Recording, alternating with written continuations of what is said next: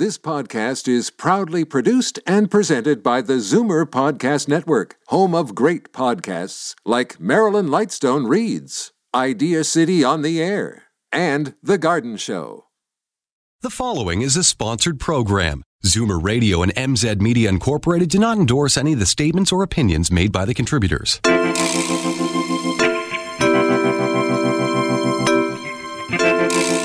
Those who experience loneliness part of it, let's go back to sort of evolution. Part of the reason why we want to be with other people is because it feels safe for us.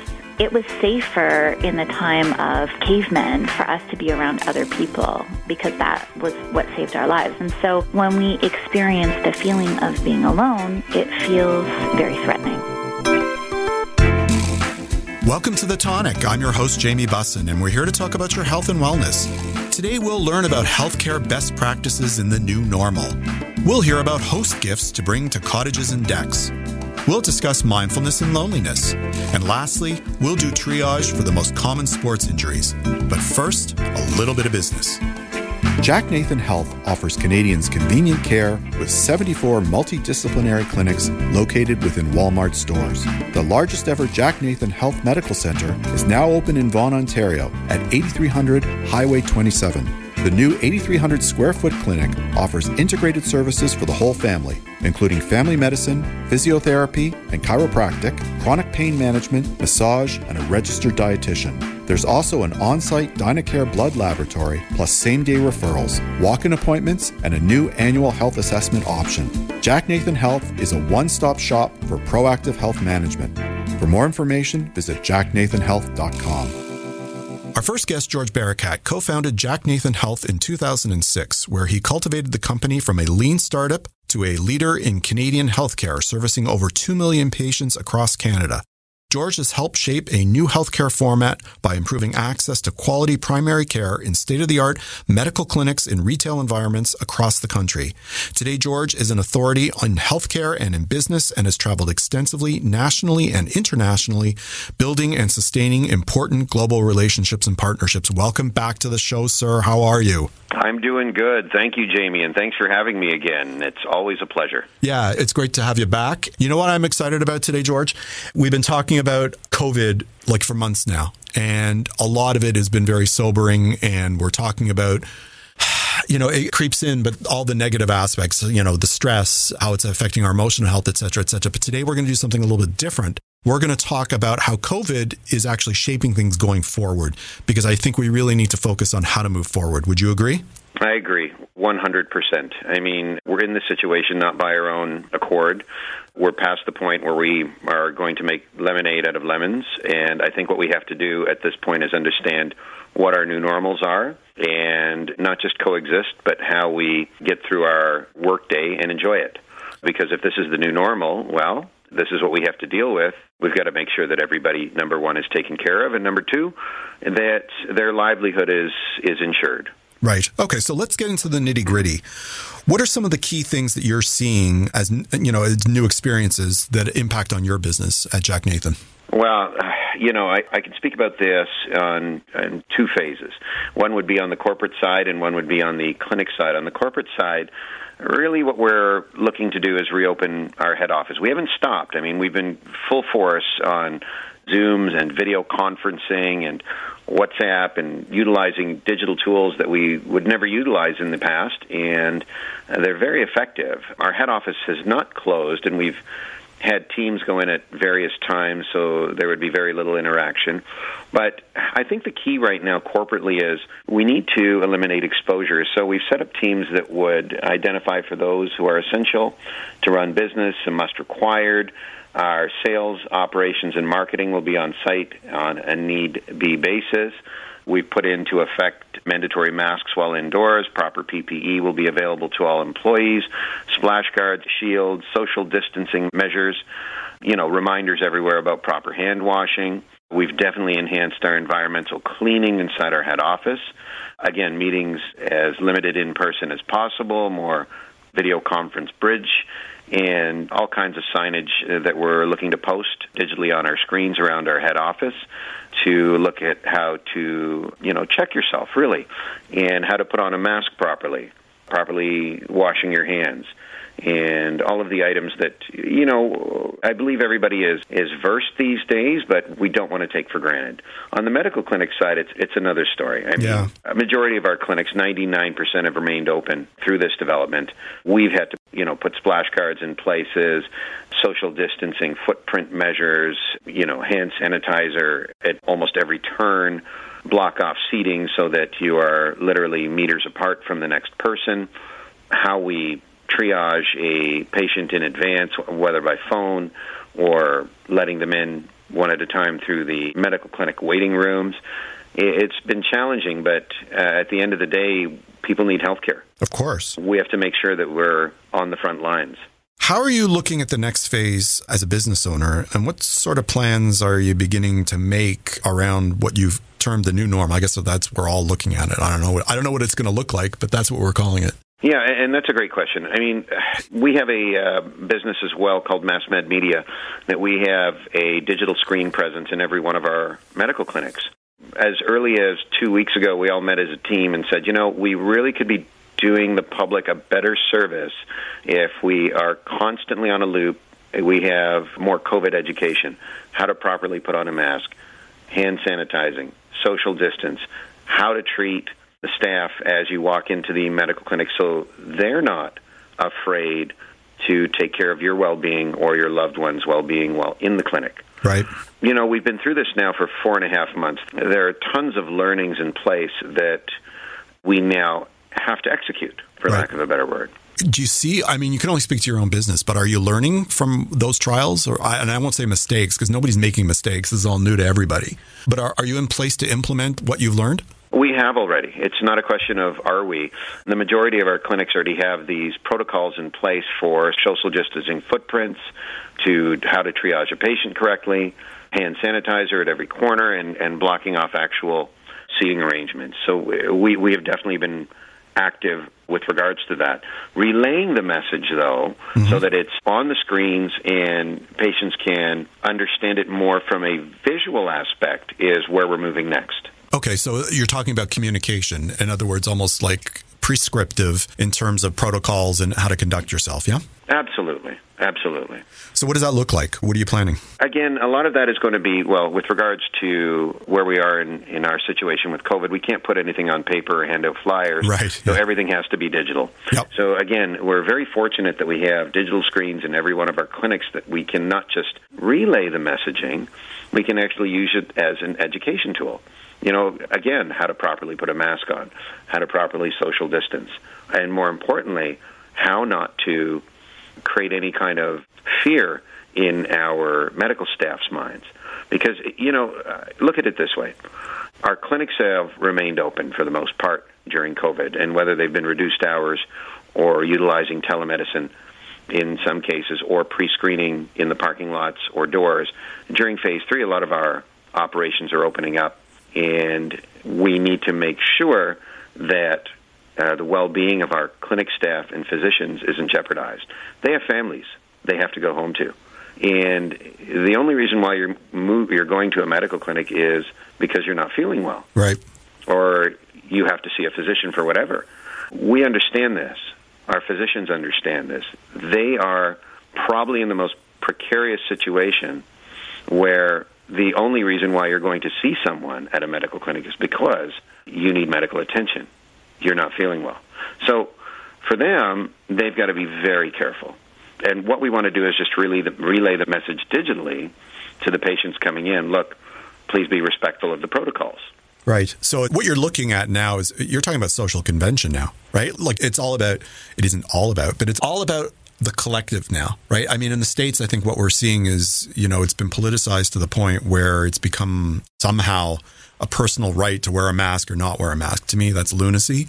But I think as Canadians, I think we're more receptive to this idea of a collective greater good and, and perhaps sacrificing a bit or changing the way you're doing things in order to protect everybody. But I, I guess the message still needs to be hammered home, yeah? It really does. And you know what? As, I think you hit the nail right on the head. As Canadians, we understand and we can see the effectiveness of our practices in social distancing. Yeah, we're going to have flare ups here and there, but for the most part, we're very reactive. If you know a flare up happens, we know uh, mask has to go on, eliminate crowds, and for the most part, I mean, there are definitely exceptions to the rules, and we've seen them in the uh, media on certain individuals yeah. that still can't refrain from having 200 people parties, but that that's not the norm. Yeah, no, of course not. You know, in, there's a definite distinction between how we're handling this in Canada to how they're handling it in the U.S. from a personal standpoint. I think we've become very effective, as you can see, numbers uh, and cases are dropping. So let's talk about, you know, we're patting ourselves on the back, but I think as Canadians we deserve it. But let's talk about the future and future practices. So, what do you envision based on what you've seen as what the best practices are going to look like in your clinical environment?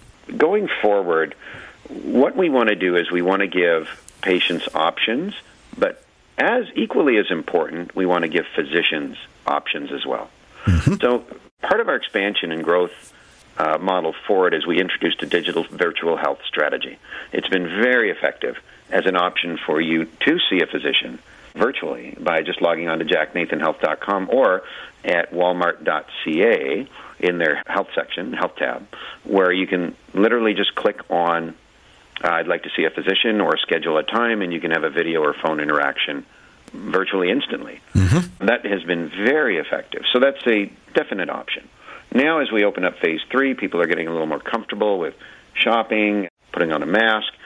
And again, equally as important, we want to establish protocols within the clinics that have our physicians' safety in mind. As they are first responders and frontline businesses, we have to make sure that they're not affected from a business standpoint and equally from a health standpoint. So they're not going home thinking that uh, they could be jeopardizing their own family because that that's going to do uh, society no good, mm-hmm. you know, as a whole. So, what are you seeing? What are the challenges? What are the headwinds moving forward? Well, uh, the challenges really are going to be how do we parlay that optional strategy for a patient into how we now put a greater emphasis on digitizing healthcare. Mm-hmm. So, uh, one of the other programs we put into place was a partnership with uh, Prescribe It, which is a Health Canada initiative where you now can have a prescription virtually sent to your pharmacist and, in some cases, delivered right to your home. Yep. Now, the challenge is going to be how do we connect all those pieces where you have an option to see a doctor virtually? How do you take care of a loved one at home virtually? How does that, uh, the delivery of a pharmaceutical or a over the counter item or even having uh, groceries delivered to you. Sure. How does that all intersect so that you and your loved ones that are on a healthcare journey, they want to see a physician, and what are the next steps? Mm-hmm. Where does it go from there? Well, it has to be more of an ecosystem. What do you mean by that? where that? the conversation shouldn't just stop at seeing your doctor. You have to have further options on how do you get delivery of your goods, services, pharmaceuticals, and more importantly, referrals. Yep. What are the next steps? You know, taking care of yourself from a health standpoint or a loved one that needs medical attention and more importantly needs to understand the follow-ups. And in our instance, in our case, the follow-ups aren't just a referral for a prescription. It could be how do we change your diet? Right. How do you now improve your lifestyle? Yep. All of that has to be taken into account, especially now with the new COVID protocols. Yep. So, what are your partners telling you? Are they on board with this notion of the ecosystem? Oh, absolutely. I mean, we've had several meetings with our retail partner, Walmart, moving forward and how that may look in the future. Everybody really is concerned with, you know, if there's another wave. Yep. If there's a resurgence. And there very well might be. And again, I'm, don't quote me on this, but we're heading into the winter months, flu season, and whatnot. So the odds are uh, greater that we could be encountering this second wave. Mm-hmm. We have to position ourselves today so that not just protocols are in place, but we close the loop or complete the loop on the ecosystem digitally. We can't be in the same circumstances where we're caught. Yeah, can't you be flat-footed. What's the yep. next? Yeah, yep. what's the next step? You can see, you know, memory's not too short-lived where we can just remember as uh, COVID hit, you couldn't get certain supplies like toilet paper, paper towels, wet wipes, hand sanitizer.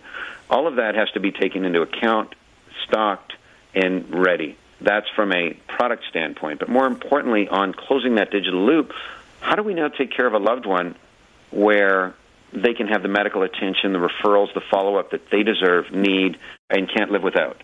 So, really, right now, we have a limited time to get all of these initiatives in action, but we're definitely moving at breakneck speed so that if there is another flare up in September, October, November, Jack Nathan Health is going to be ready because ultimately our focus is, and it never has changed, we're here to help you live your best life. Well, that's uh, fantastic. Thank you so much for coming on the show today. It's really interesting to hear how corporate Canada is dealing with these large issues. We hope to hear from you again soon. Well, thanks, Jamie, and uh, it is my pleasure as always. Uh, I look forward to being on your show again in the near future. Fantastic. That was George Barakat. We have to take a short break, but we will be right back on The Tonic. St. Francis Herb Farm is a leading herbal company that is 100% Canadian owned and family run in the Ottawa Valley for over 30 years. St. Francis Herb Farm is obsessed with plant medicine. Their holistic approach includes only certified organic and well crafted herbs. Processes learned over decades get the most out of the herbs, and leveraging science ensures the highest quality. The foundation for their well made plant medicine. St. Francis Herb Farm is well known and trusted for their wildly popular Deep Immune that can help you fend off flus and colds, as well as a full range of natural health and wellness products for the whole family. To learn more, visit stfrancisherbfarm.com or follow them on Instagram or Facebook. The tonic is brought to you by Purely Natural. Their Liquid Greens Chlorophyll is the only line of soluble, grit free, and great tasting greens on the market.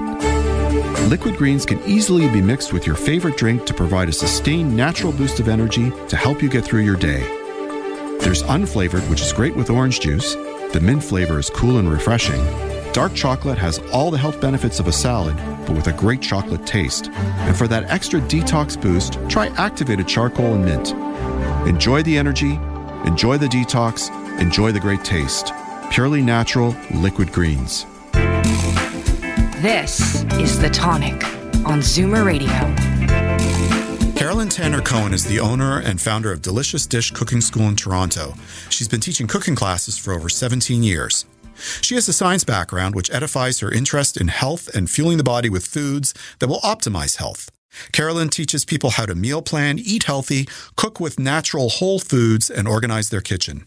She teaches new cooks, seasoned cooks, university students who are living on their own for the first time, nannies, housekeepers, and everyone in between. For more information about Carolyn, visit deliciousdish.ca. Welcome back to the show. How are you? Fine, thank you. Thanks for having me, Jamie. How are you? I'm doing well. You know, we've been saying this for months. It's interesting times, but you know, I wouldn't say there's light at the end of the tunnel per se. I think that's actually too negative. Things are getting back to what is the new normal, and that means, you know, the bubble is increasing. People are trying to get together. Maybe yeah. you're visiting a cottage, maybe you're visiting somebody's backyard. And uh, I'm hoping people remember the etiquette, right? Like you don't I just so. you don't just show up with your thumb in your bum, right?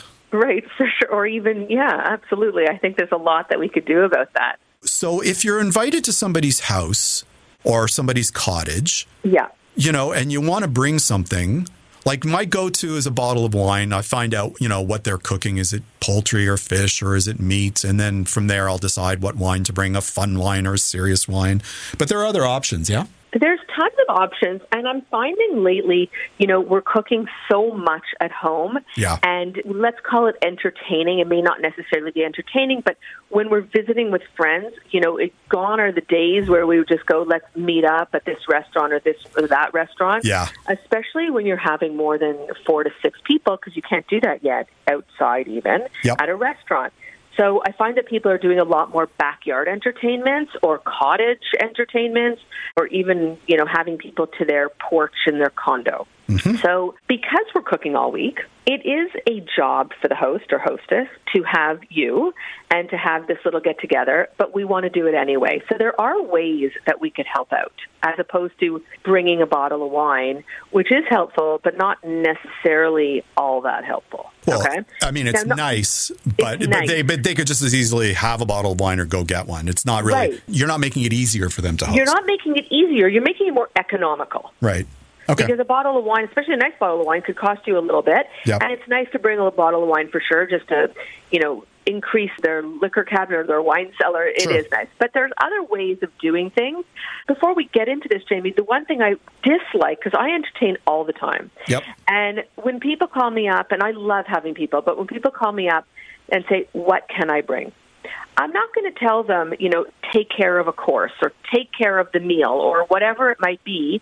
I'm just going to say whatever you're comfortable with or bring dessert or just bring a bottle of Really? wine. Okay, so I guess uh, like when people ask you that question, do you feel like they don't really want to bring something?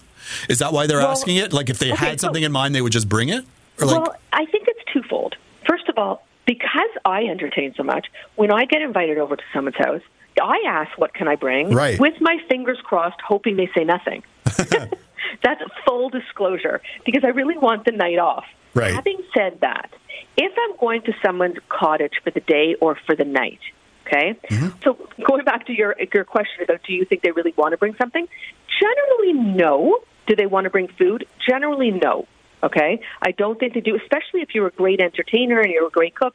Some people may feel intimidated. Also, what they might want to bring may not go with your menu. Well, that's just it, though, right? I mean, Yeah. like sometimes you're having, a, we would have dinner clubs where everybody was responsible to bring a certain course, like it was Yeah. planned out that way. Or you know ahead of time that you're doing a potluck and, you know, the host's job is to organize the meal and allocate, you know, responsibilities to people. And that usually Yeah. happens with family get togethers.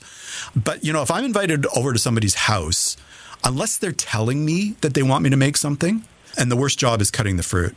People don't realize Worst. that it's the worst. Worst. Well, we can touch on that actually. Uh, Yeah. I have a tip if somebody if somebody tells you bring the fruit, it's like Yeah. F, what they're really saying is f you. Um, they are saying F you, but I have a great thing to do when someone says bring the fruit.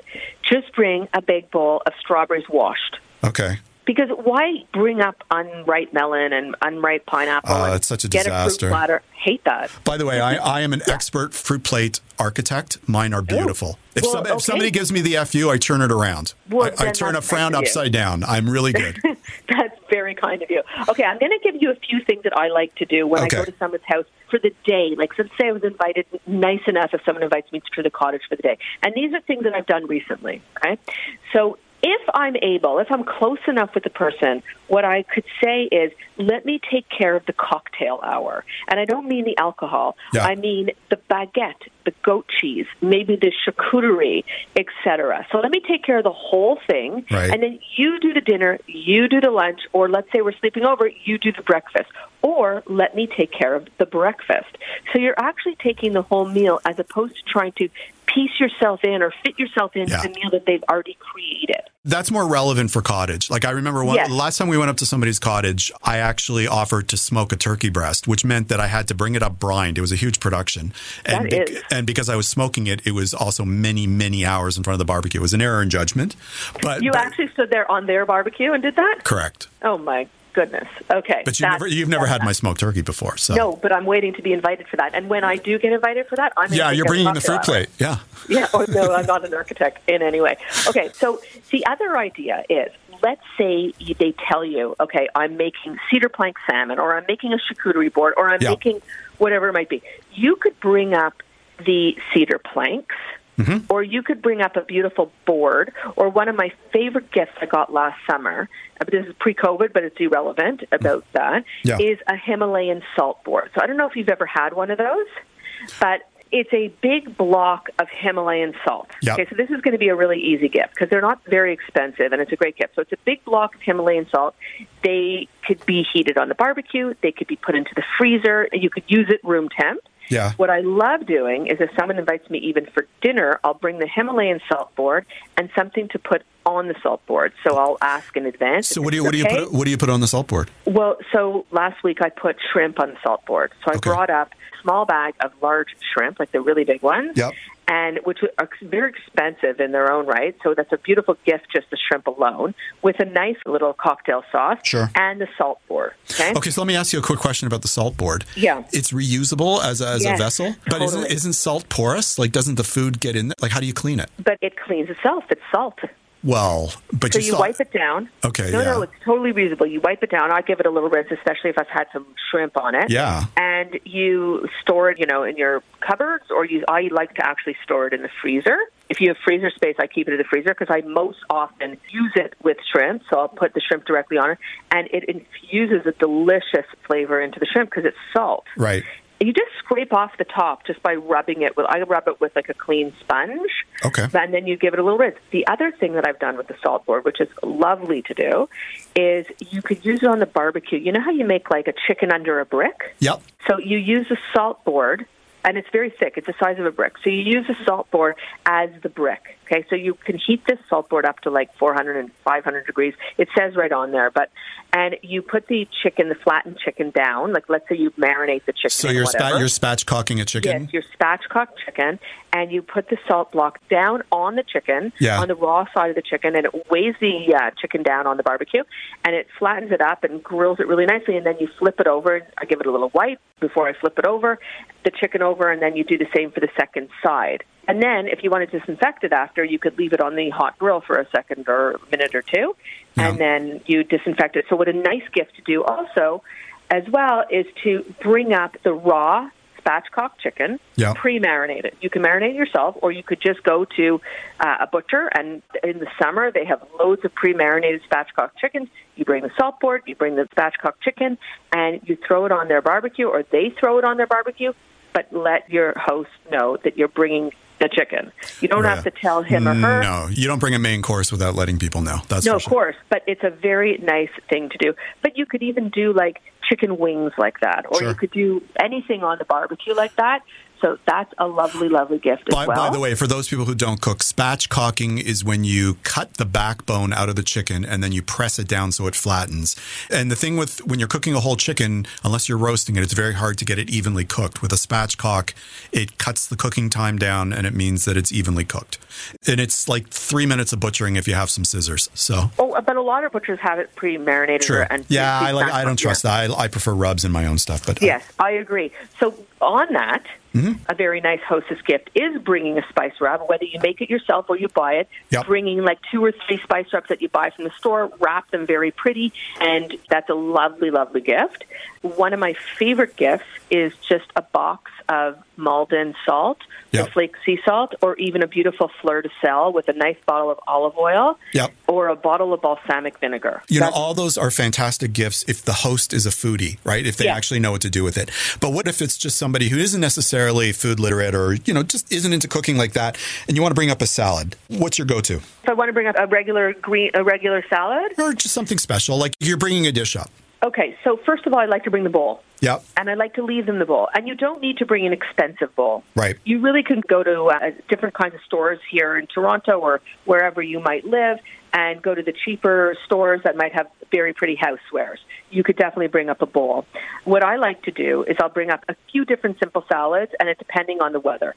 So if you're in peach season or tomato season, tomatoes, burrata, a little bit of basil, a nice salt, and a bottle of balsamic vinegar, and your salad is made with five ingredients.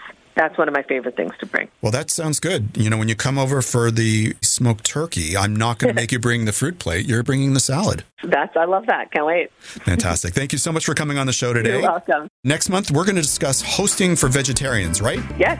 Fantastic. We have to take a short break, but when we return, we'll discuss mindfulness and loneliness on the tonic. Are you stressed out? Feel exhausted? Having trouble sleeping? New Roots Herbal offers natural supplements to help take the edge off, relax, and sleep better. Discover de stress, chill pills, and sleep aid from New Roots Herbal.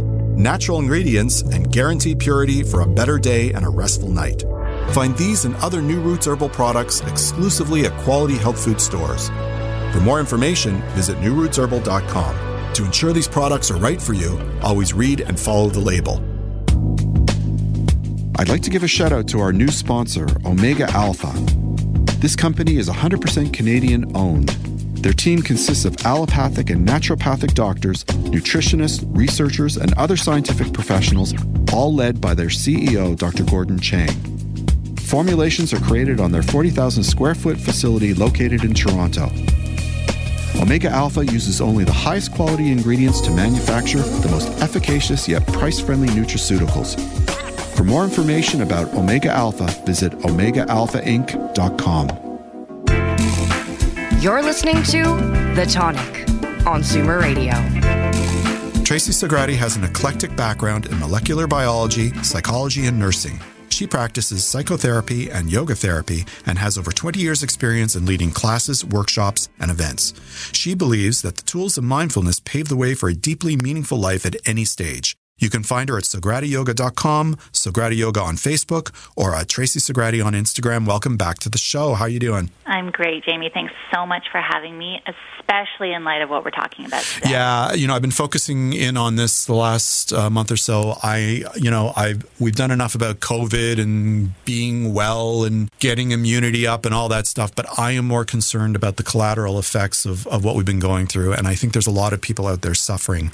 Yeah, yeah, there is a lot of people out there suffering. And, you know, I'm sure you're in media, so you've heard that some people are saying that loneliness is an epidemic now. Yep. I believe it. You know, like now, those who, who maybe have been isolated for other reasons, now there's an overbearing reason why they're isolated, and it can't be good. Yeah. But, you know, people don't necessarily recognize everybody as being capable of being lonely. You know, the thought is, oh, but there's so many people around. How could you, you know, in a city like Toronto, how could you possibly be lonely, right? Yeah, yeah. And that kind of, for me, that begs the question I mean, can people be lonely when they're around people? You know, what exactly is loneliness? And so, one thing I like to do, especially when I'm working with clients, is distinguish between what it means to feel alone, which is actually loneliness, versus being alone, which is social isolation. And you can have one or the other, or you can have both at the same time. Yes. And so I think in our current context, in the context of COVID, we had a long period of social isolation in which people might have started to also experience loneliness right? Right. Instead of just the social isolation, but you can have loneliness even when you're around people. Yeah, I mean, I suffer from that, right? I have Yeah. friends and I have family, and I'm constantly, you know, going out to work and recording. But sometimes it, you know, it kind of feels like you're on your own. You know? Yeah, yeah. I was actually wondering if that was kind of what brought this conversation to light with you. I was curious going into it. Yeah. Um, you know, a place that we can go with this is to really look at the neuroscience of loneliness. And one of the things that studies have shown us is that those who experience loneliness, it's it's like well part of it let's go back to sort of evolution part of the reason why we want to be with other people is because it feels safe for us Yep. it was safer in the time of cavemen for us to be around other people because that was what saved our lives. And so when we experience the feeling of being alone, it feels very threatening. Yeah. And so, what neuroscience shows us is that when when we experience loneliness and we when we've got that experience over time, it kind of shifts our brain a little bit. And the way it shifts our brain is such that we become very hypervigilant. And when I say hypervigilant, I, I, I want you to picture kind of tracking your environment, uh, especially for those people who are listening. When we're hypervigilant, we're tracking facial expressions, we're tracking tone of voice. We're looking for threats. I mean, I do that all the time. I am yes. con- I'm constantly looking around, making sure that there's no danger. And Naomi and I will go for a walk, and I'll see somebody up who looks menacing, and I'll sort of like walk in front of her, and she's not even aware that I'm doing it, but I'm Yeah. always looking for it. Always. Yeah, yeah, yeah, You're trying to protect her. Yeah. Yeah. So this is so much insight. I love you, man. I love you. this is great insight. Yeah. And and so the brain, so your brain has kind of adapted, right, to perceive threat in the world. And what happens, what studies have shown, is that that loneliness starts to be reinforced because your brain, which is already perceiving threats, starts to contribute to your behavior, right? So your cognitive process starts to contribute to your behavior so that it provokes uh, certain things, like, for example, say you walking in front of your wife. Mm-hmm. Right? You're walking down the street, there's a person walking, you're perceiving this person is threatening, and so you kind of block off that person from looking at her. That might be perceived by the other person as maybe being a bit threatening in and of itself. And that is right? and that is the purpose. But yes, your behavior becomes such that you're not welcoming anymore, right? Like exactly. Yeah. Exactly. And so it creates this situation where there's these now these social relationship challenges. Yep. Right? So the person who feels lonely starts to go into situations, they're hypervigilant, scanning the environment, they perceive threat, and so they start to act in a way that's either defensive, right, which is exactly the behavior that you just described with your wife is defensive, or even antagonistic, or conversely, they start to actually avoid going into the situation at all. And that's my concern with people who are being socially isolated that it's become Yeah. it's becoming much easier to sort of turtle. And, Yeah. and and I mean that like, you know, not literally but figuratively, you're in your own shell, right? Yeah. it's just easier, you know? Yeah, it's just easier. It's, it's an avoidance tactic, exactly. And, you know, it's funny you say that because I was thinking about my kids. We were walking down the street, and my son, uh, we were we walked by somebody, and you know, they're used to me chiming in saying social distancing, social distancing, and Yeah. and he gave the person we were passing, he gave, like scowled, like Yeah. ferociously scowled at the Right. person just for walking by us, and I thought, oh my goodness, he's going into a defensive behavior, and, and actually it's antagonistic Right. because of that social isolation. But that, to me, in my head, I was like, oh yeah, this is predicting loneliness in the future because we're going to lose our ability to engage socially when we are behaving that way. And so I think, yeah, I think this is a really i- important thing to address.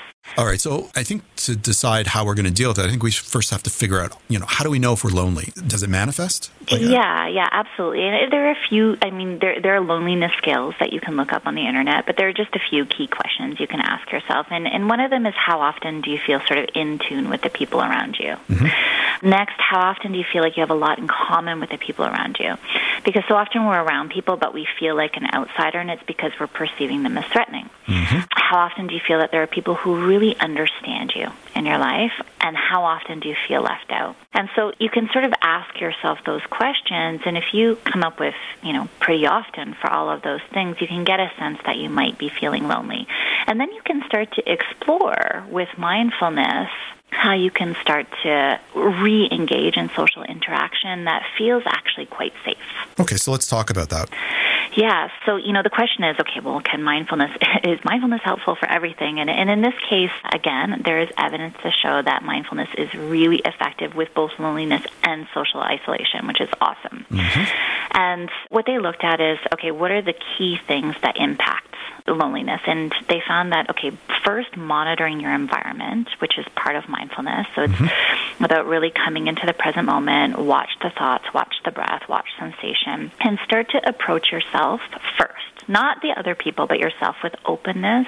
Equanimity, which just means like an open mindedness, mm-hmm. and curiosity, right? So start to get curious about the kinds of thoughts that you're having. Like you walking down the street, get curious about why you perceive that person as threatening. What's that about? In you, not in mm-hmm. the other person. Yeah. That's for another show. But anyways, yeah. Yeah, yeah. and then the second piece is to really come to a place where you're accepting your experience in that moment mm-hmm. without creating any kind of a story about it. So your experience in that moment is not necessarily that the other person is threatening, but actually that you're afraid Of course. Yeah. right? You're afraid, and so you start to name it that you're afraid, and to start to feel the sensations that you're having in your body, which in that case was a whole lot of bracing. And as you feel that fear coursing through you, you can start to relax your resistance and intolerance to that whole experience. And then by doing that, you stop creating a story about it. And the story that you're creating is that that other person is threatening. Right. Does that make sense?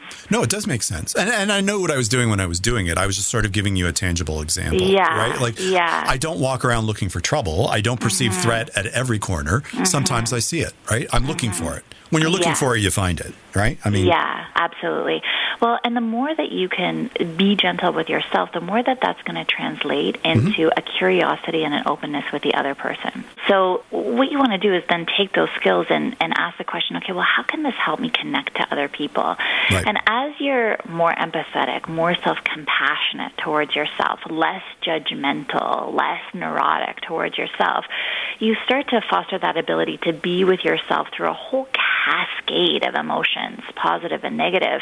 And that extends out when you look at other people. Instead of you looking at that other person and sort of seeing them as threatening, there's more of a curiosity there.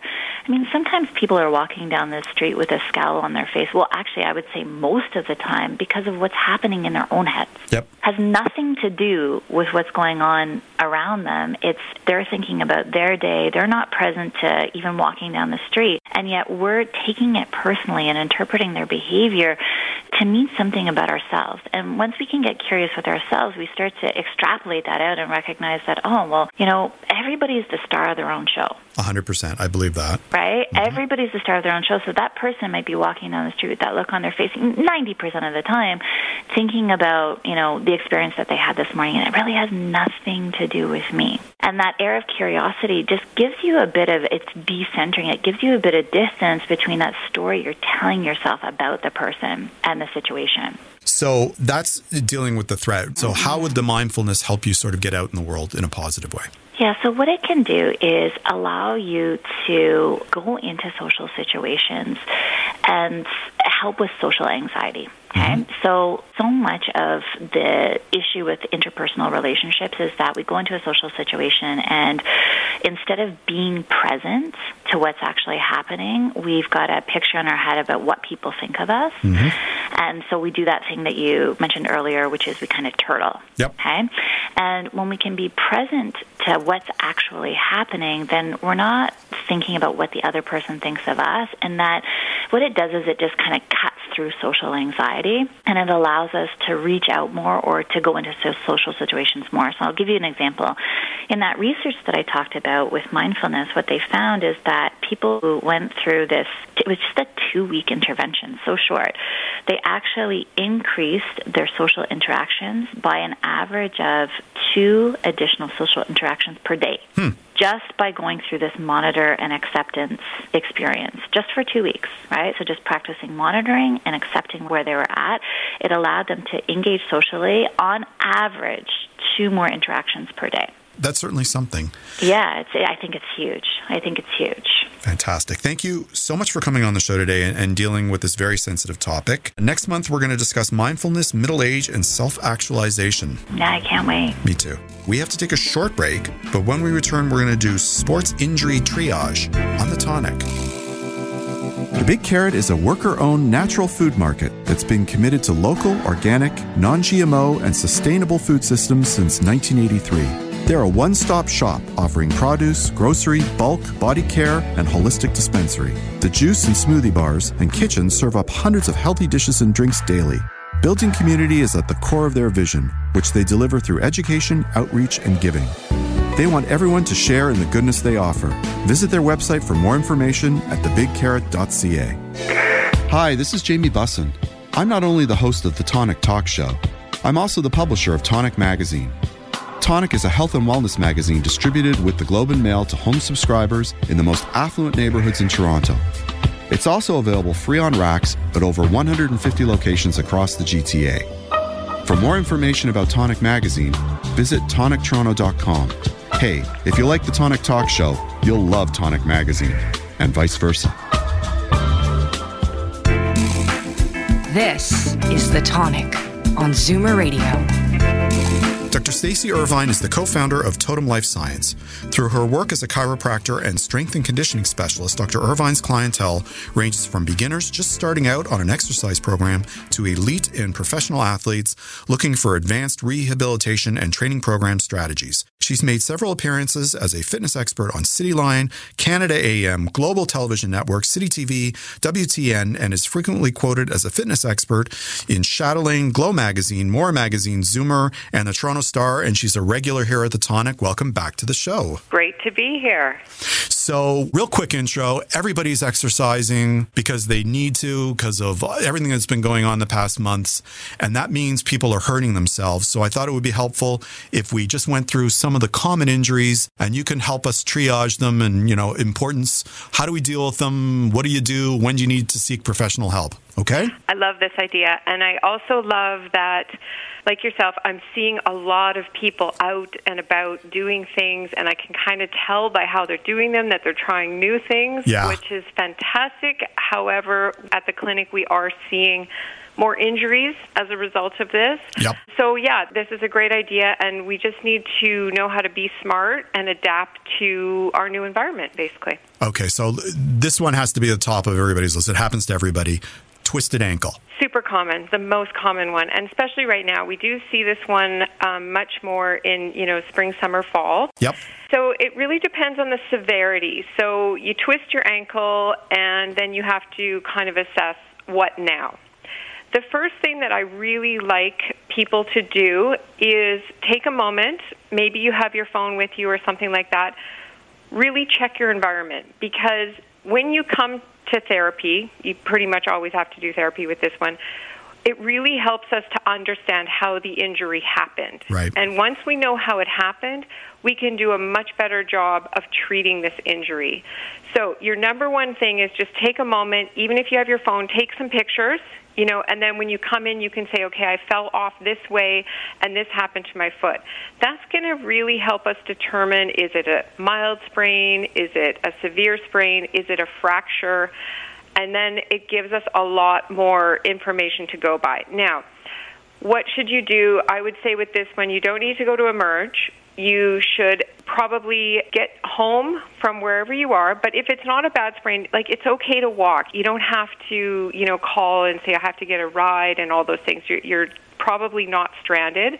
You're probably not running home. You might want to just walk home get some ice on it elevate it make sure you're protecting it and then as soon as you can get in to see physiotherapist chiropractor and if it does happen to be a fracture, if it's getting worse, that person will know what to do. And generally, we're treating sprains and fractures in a similar way in that you're going into a boot. So, a bad sprain sometimes requires the boot, and also a fracture now requires a boot. So it's not usually like because if you go to emerge, you're going to be sitting there generally for many hours yep. because you're not urgent, and yep. you can skip that, and in general, you can get better care. Good advice. All right, here's one that's important to me because I've been doing a lot more rowing, and that is back pain. Yeah, again, one of the most common ones. So, eight out of 10 people at some point in their life will experience back pain. So, it's a big issue, and it does cause a lot of, you know, missed days of work and a lot of discomfort for a lot of people. So, it's an important one.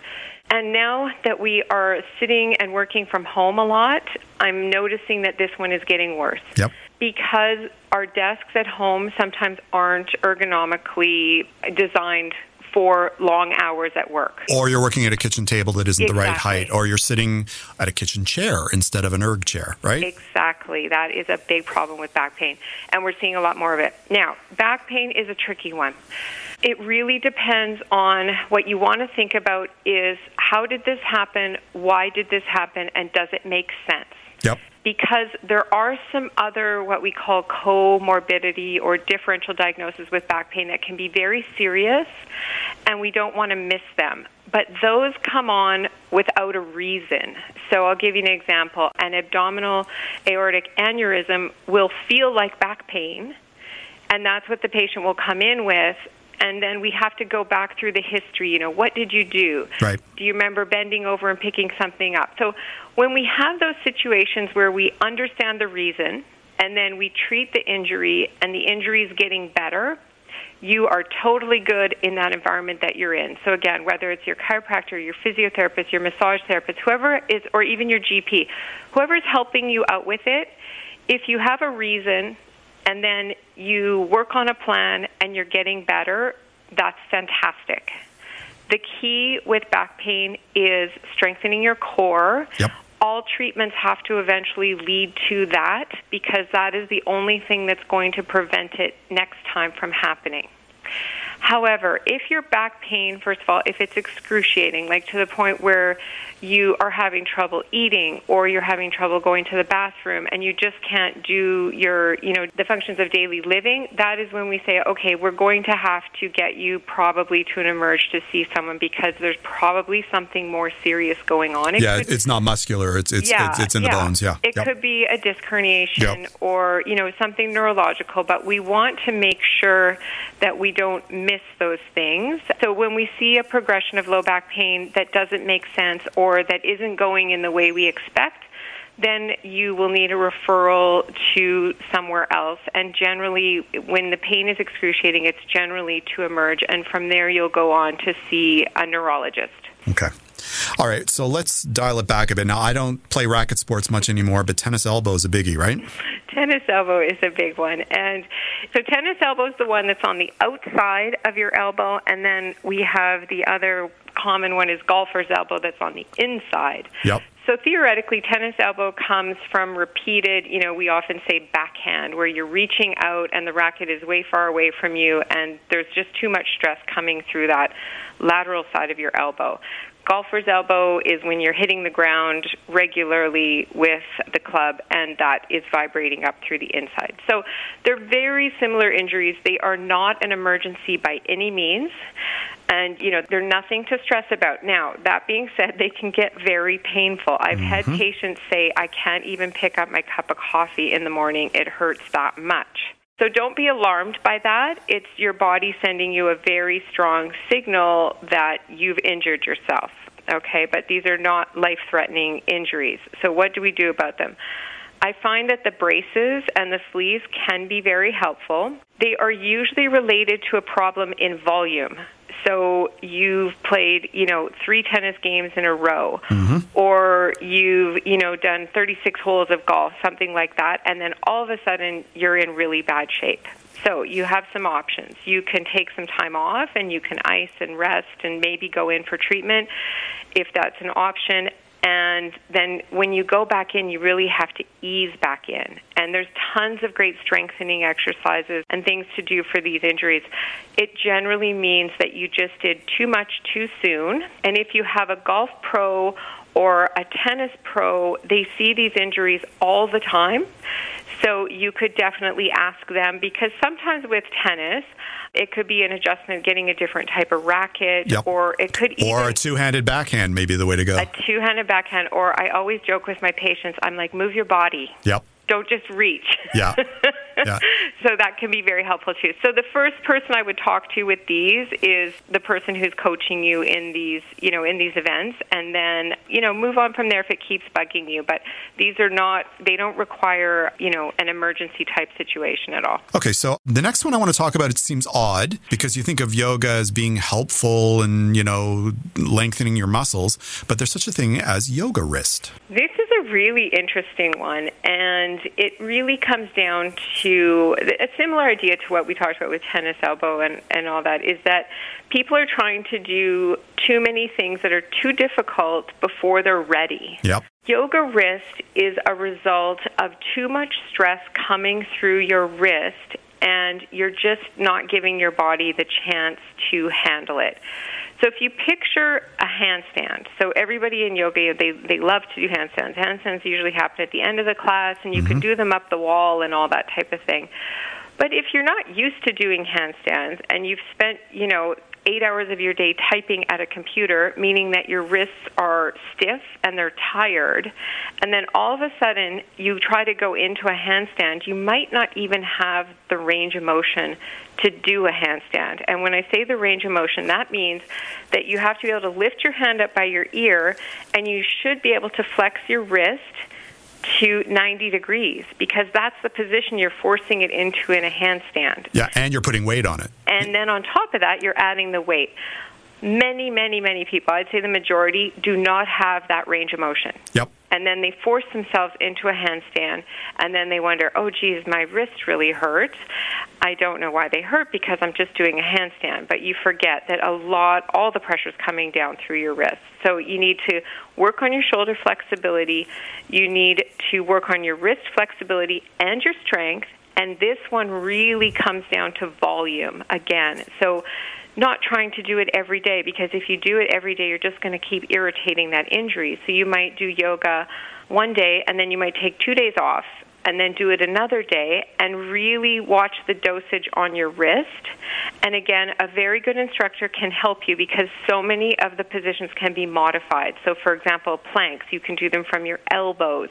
You can do a lot of the poses using your elbows. Or, you know, when people are doing handstands, you can hopefully just lie in child's pose. That's what I like to do. You know, I couldn't for for a while, and this is like I couldn't even do child pose properly. Naomi would look at me and say, like, "Why is your bum up in the air? Like, what's the matter with you? You can't even do child's pose." And so, but you know, a good yoga instructor can stack you properly, so you're not putting all the weight into your wrists. You know, you, some of it's going through your shoulders, and that allows you to sort of take some of the pressure off. Mm-hmm. Be kind to your body too. Yeah, to me, yoga is all about that. You're going there to kind of get some recovery work done. Yeah. You're working on your breathing. There's lots of great things that you can do in a yoga class. You don't have to, you know, look at the best person in the class and say, "Okay, I'm going to do that." Pose," Yeah, exactly. because that's when you get into trouble. So we're out of time, but I'd like you to come back next month and, and let's finish off the list of sports injuries because I think there are other ones out there. Will you come back next month and do that? I would love to do that. Thank you so much. Thanks to all my wonderful guests George Barakat, Carolyn Tanner Cohen, Tracy Sograti, and Dr. Stacy Irvine. And thank you all for listening to The Tonic. You can listen or download this episode as a podcast with full show notes, contact information for our guests, and links at thetonic.ca. To find out more about the show, you can follow us at The Tonic Talk Show on Instagram or Facebook. For great articles by amazing health and wellness writers, be sure to pick up your copy of Tonic Magazine. During COVID 19, we're suspending distribution of the magazine, but guess what? Tonic will be back with the September October issue, available free on racks at over 200 locations across the GTA and delivered with the Globe and Mail to home subscribers in 11 choice neighborhoods in Toronto. Or you can visit our website at tonictoronto.com. If you're interested in providing feedback or suggesting topics for the show, you can email me at jamie at tonictoronto.com, and I'm very happy that you guys are taking me up on that. Next week on the show, we'll discuss wear and tear injuries, mattress cushioning, and other health and wellness topics. Until then, this is Jamie Bussin wishing you a healthy and happy week. Please consult a healthcare professional before starting any diet, exercise, supplementation, or medication program. This has been a paid announcement. This podcast is proudly produced and presented by the Zoomer Podcast Network, home of great podcasts like Marilyn Lightstone Reads, Idea City on the Air, and The Garden Show.